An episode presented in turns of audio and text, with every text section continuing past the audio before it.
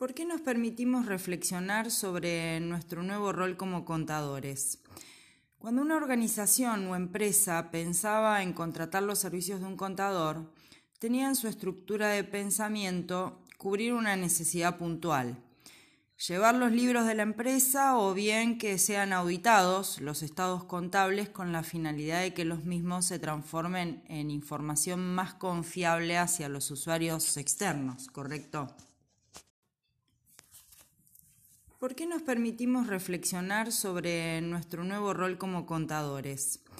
Cuando una organización o empresa pensaba en contratar los servicios de un contador, tenía en su estructura de pensamiento cubrir una necesidad puntual.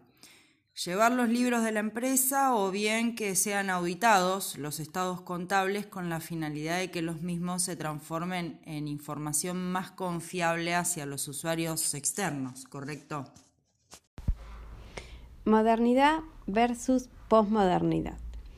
Eh, para entender o comprender el porqué de esta nueva rol del contador, eh, es necesario, o por lo menos, eh, establecer esos cambios culturales que hubo en la humanidad. nosotros lo dividimos en cuatro ítems o características que consideramos que son las más relevantes para entender este proceso o cambio del rol del contador.